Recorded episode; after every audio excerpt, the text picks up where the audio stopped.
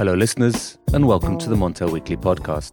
Bring you energy matters in an informal setting. This week, we turn our attention back to the Nordic region. This is an area also hit by record high power prices in some, but not all regions. Norway, one of the first countries to liberalize its power market in the 1990s, has faced calls to intervene and re regulate the market with price caps as well as restrictions on power exports. In neighbouring Sweden, there is disagreement over the decommissioning of nuclear plants in the south of the country as it experiences a widening gap in prices between the northern and southern regions. Joining me, Richard Sverrisson, to, make sense of the Nordic energy crisis are two of the region's most prominent experts. So, hello, Sigbjørn Sæland of Storm Geo. Good to have you back on the pod. I, I hope you're well. Yes, hi, Richard. Nice to be invited. And also a warm welcome to Mia Bodin of, of Bodecker Partners. Hello, hello. Nice to be here.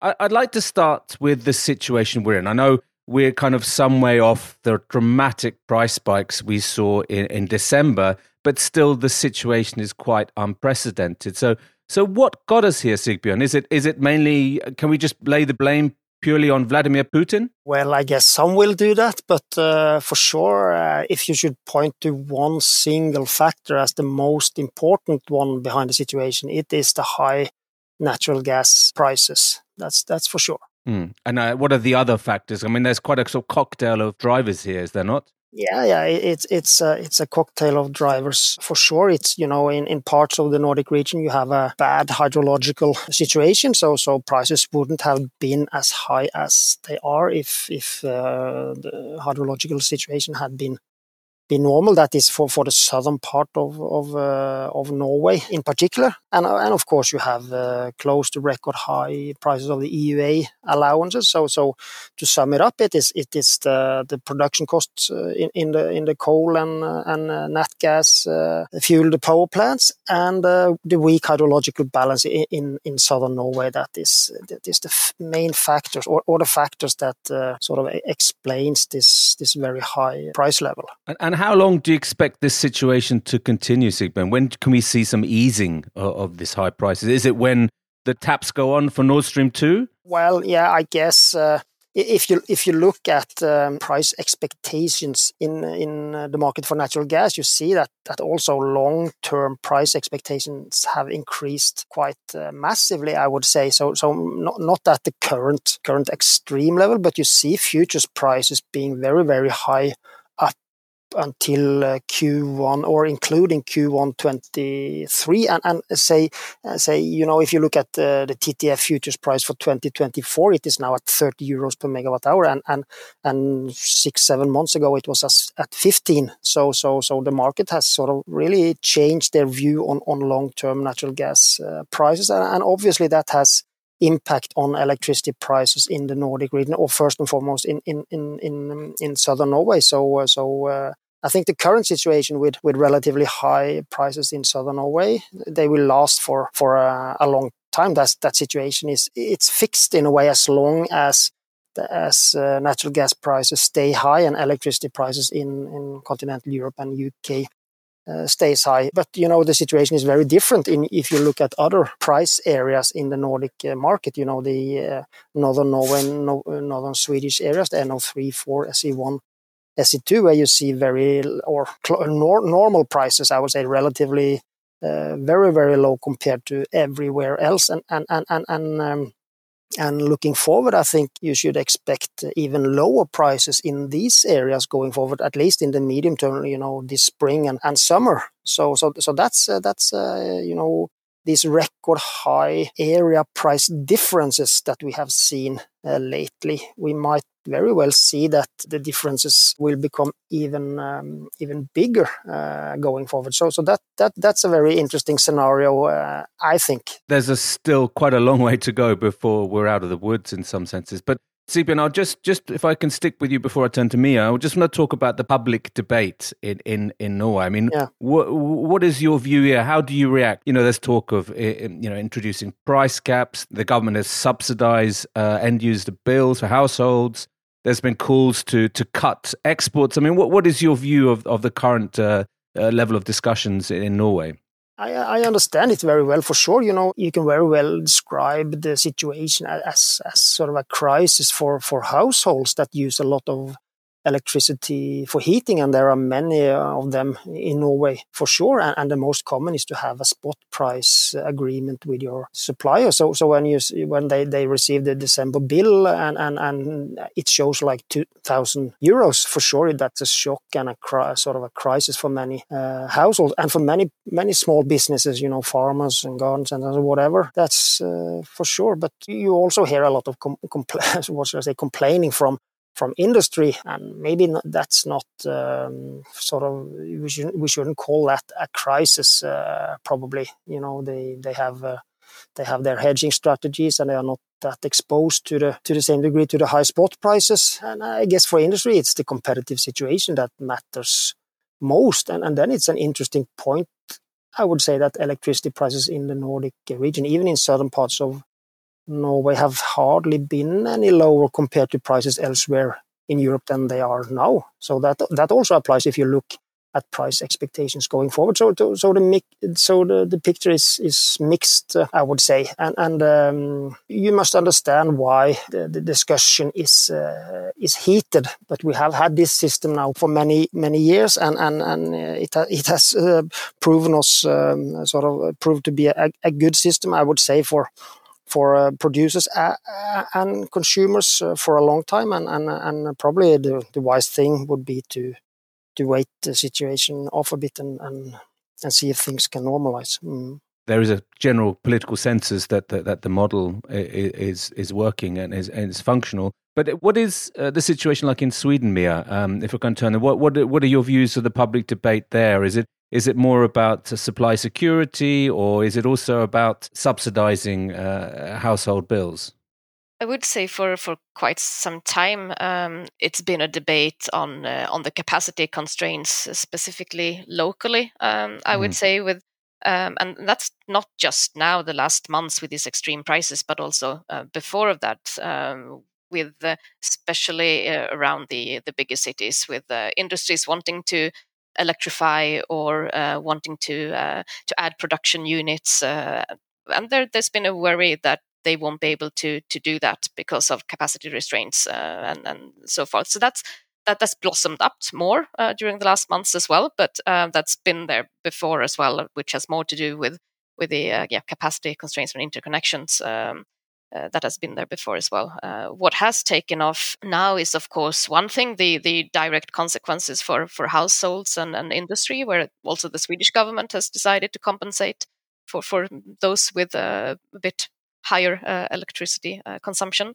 And of course, that's been a debate whether that's the, the right way to do it or, or not. Um, and uh, yeah, one one thing is of course how it affects uh, the willing willingness of the uh, understanding of the market and the willingness uh, of uh, of having flexibility when you just get a, get a payment if you if you uh, consume too much. That's one one thing that's been debated a bit. The other probably more important uh, or major thing is the increased discussions um, on or debate on nuclear versus wind power. That's really blossomed up. That's always been a debate in Sweden, but these uh, last months, of course, many people blaming uh, these high energy prices on the shutdown of, of nuclear and that we should not have done that and we should open them up again and we should build more. Uh, so that debate really gained uh, force, as to say, this last this last month. And it is it is also elections this year. So I mean, my feeling is that if it mm. hadn't been elections, it might not have been such harsh discussions. I think it has also mm. to do with that. So, of course, the, the, the high electricity prices has really affected many people and industries. So easier to gain understanding of that, but but also I think political act, um, so to say, uh, and uh, and it's an easy way to to win votes as well to to start this from both sides. Uh, so absolutely, I mean, there's one thing lamenting the the loss of nuclear power and maybe increasing prices, etc. But there's a, quite another is putting in place or building a new project in Sweden. I think that they're two very different things. How has the Swedish government handled it, in your view, this energy crisis?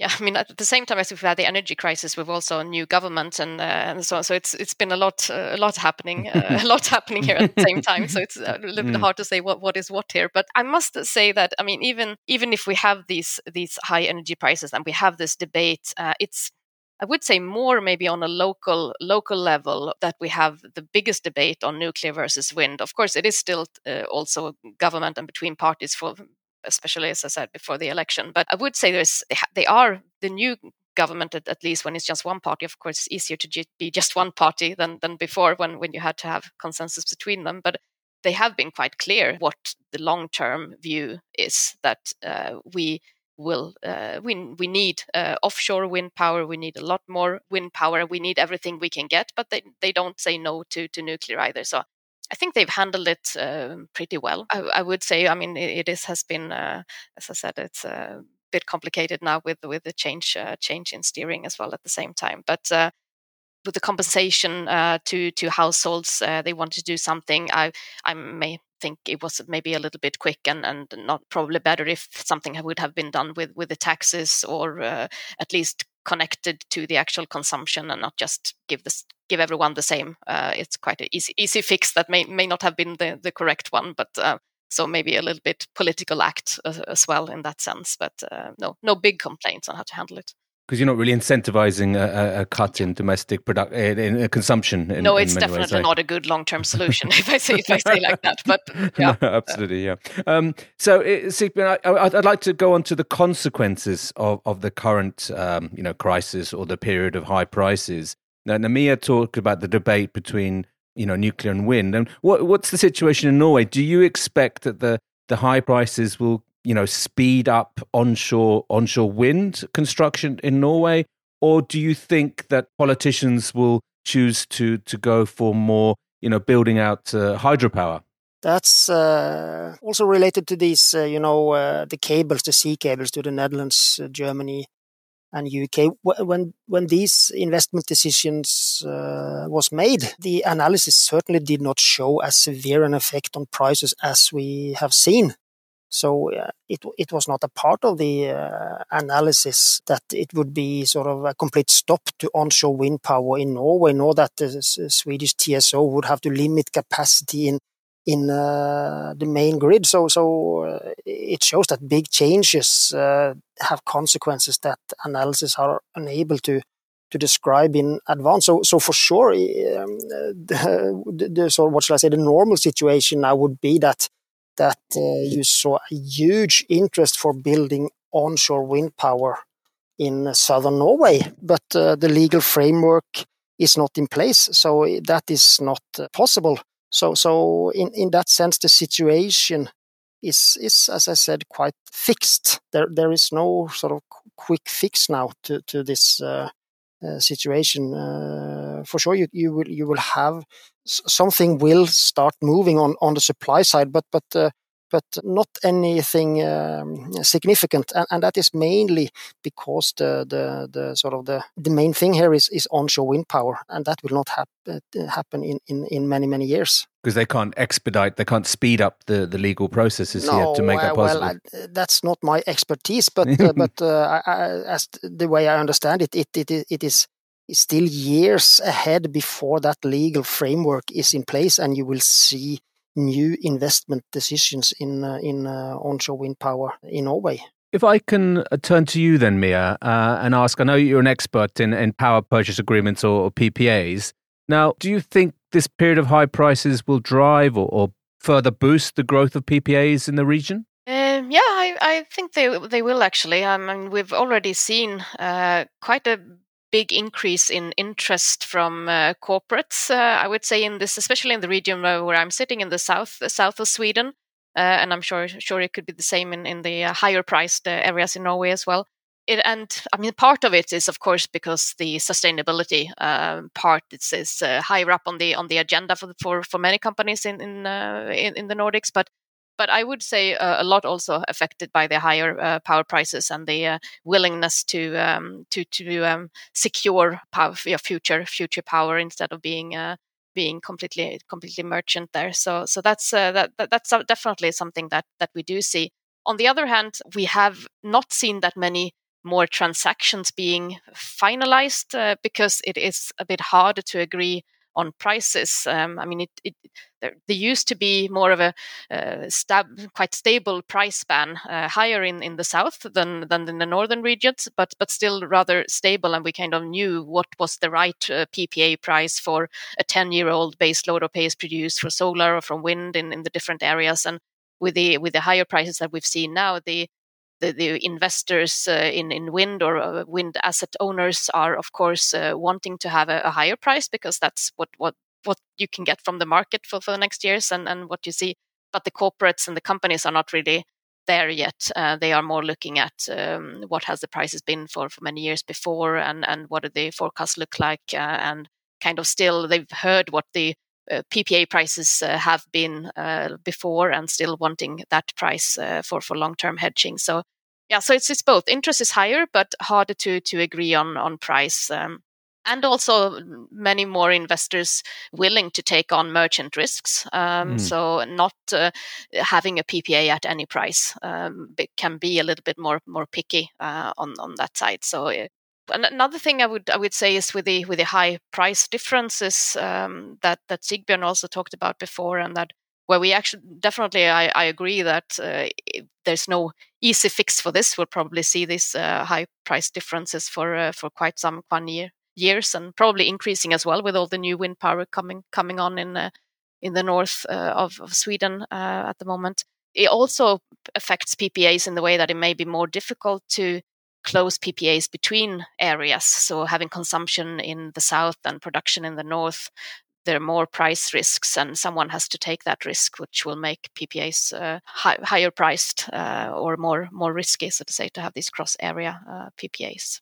Sigbjørn, do you think that the southern part of Sweden, southern part of Norway, is going to be a, a high price area in the years to come? Yes, definitely, to a hmm. large mm. degree, due to the northern areas, the SE1, SE2, NO3, NO4 being so clearly defined uh, low-priced areas. So uh, yeah, so uh, and uh, in the in the short to medium term and also longer term, I think there's a, there is some a very interesting price development coming, and and I think in in particular during this spring and summer we can experience something that we sort of haven't seen uh, before. You know, with this current price regime, we see the hydrological balance uh, improving up north, and uh, and it and it, but it doesn't improve in, in, in southern Norway in particular. So so so so if if this uh, weather regime prevails for some time, which is I would say is in in the medium to long term. Uh, forecasts, we we are sort of heading for a situation where you have an where, where water reservoirs will run full or close to full, uh, in in uh, in the northern um, areas and and uh, with a ditto price collapse and spot prices close to zero in periods. But in southern Norway, NO1, 2, and 5, their um, water reservoirs will be very low throughout the spring and summer, and, and the probability increases now that uh, the price here will rise to a level that will stop the export out of NO2 to Germany, Netherlands, and UK. Um, and uh, because if that export were to continue, there are no so many scenarios that give very low water reservoir filling in southern Norway when we come to October. So this will not be the the case. Of course, the price will increase to stop that uh, export and potentially turn it to imports in periods. So, um, so, so, so, so that you, you, you could see. I'm not saying that it's the expectation still, but you could see close to zero prices in the northern areas and, and around uh, roughly 150 euros in in the southern uh, uh, areas. An extreme price difference, and, and and you know this this system price, this theoretical system price in in this picture can can you know if if NO2 will start importing, you have that uh, that the, this will be price independent supply in the system price uh, calculation. So regarding the system price, it will be it, what we say a bearish effect, you know, and and and, you, and the system price will then often clear close to that very low prices in northern areas because it will it will uh, it will clear on the price independent imports, the price independent production, you know, as the wind, solar, nuclear, and unregulated uh, hydropower, and that that will be, I would say, an interesting uh, scenario. Uh, so, and and it's uh, as I said, maybe not the expectations uh, yet, but but uh, but you have quite a few scenarios showing that to happen now. So, yeah. Mm maybe that will ease some of the political pressure. But the, there's one part of the market we haven't really talked about, and that's on on the demand side. Now, Mia, uh, you know, I, I, was reading recently that uh, the European Metals Group, for instance, said that aluminium output is down by 30% or fell 30% in 2021 because of the high prices. Have you seen any any reduction in industrial outputs in, in Sweden or even in the Nordic region as a result of these high energy prices? I wouldn't say we've seen much of that now. Uh, we have seen some from pulp and paper, for example, in Sweden closing down, but that has more has to do with uh, capacity problems uh, and more more local. I wouldn't, I not not to my knowledge, I haven't seen production uh, closing down. What what what is more uh, is, is um, the discussions on if uh, I mean many many companies want are looking at different ways of uh, of having uh, better sustainability of having uh, consumption and from from fossil free sources and. and looking at ways to to be to be better, so to say, in, in that in that sense, and in that looking at electrification as as one part, and I know that industries, especially in the in the southern parts, uh, are hesitant uh, if they can really uh, electrify their uh, industry due to the yeah the, the risk of, of higher power prices continuing but also mainly I would think, but uh, worries uh, about the capacity restraints and that they won't uh, be able to to have that uh, what they need, so to say, from the grid companies. So um, yeah, so not not not seen it so far, um, but um, but more worry about the future. Can we really electrify and and uh, and uh, get all the power that we need at reasonable prices? I agree. We, you don't see any reduction really from from in the industrial sector still. Maybe a bit from the households. They they feel it more. And and as I said earlier, you know, uh, even if electricity prices are record high, at least in parts of the Nordic region, they, electricity prices are still or, or are, are relatively low compared to mm. basically everywhere mm. else. So mm. uh, I don't think they uh, they have uh, yeah it it won't induce much uh, consumption reduction from from uh, industrial facilities in these uh, areas.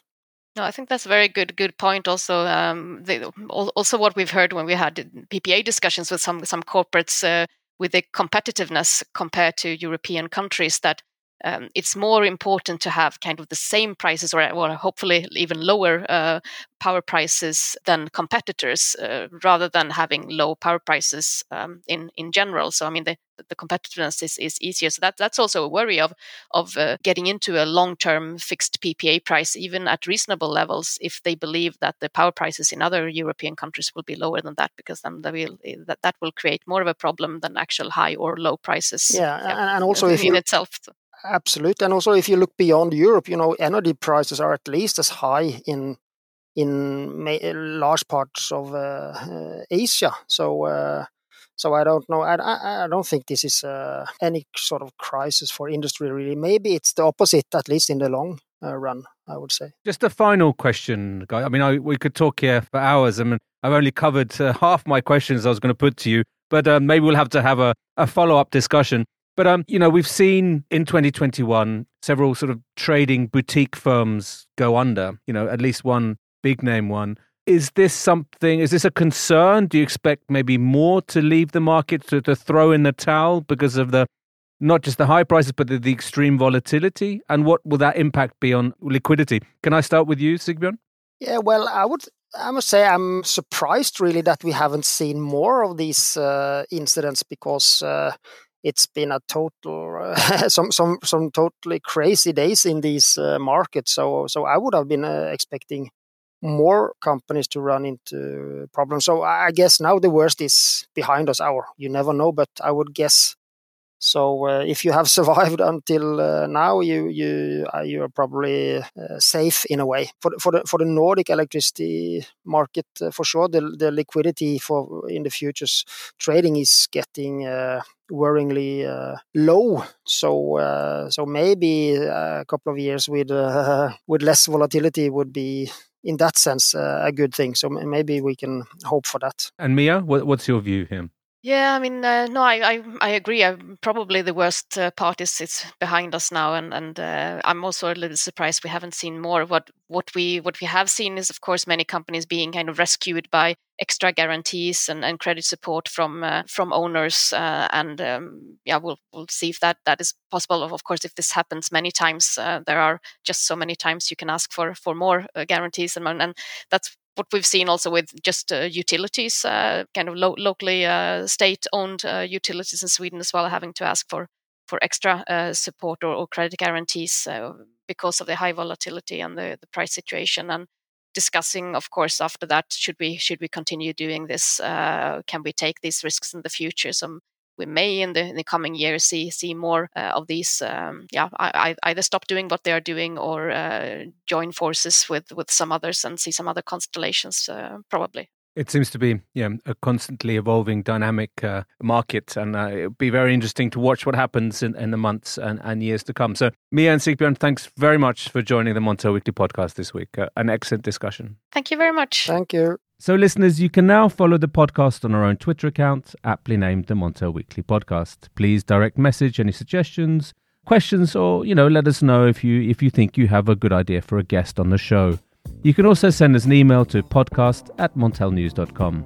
Lastly, remember to keep up to date with all that's happening in energy markets on Montel News. You can subscribe on Apple Podcasts and Spotify or wherever you get your podcasts from.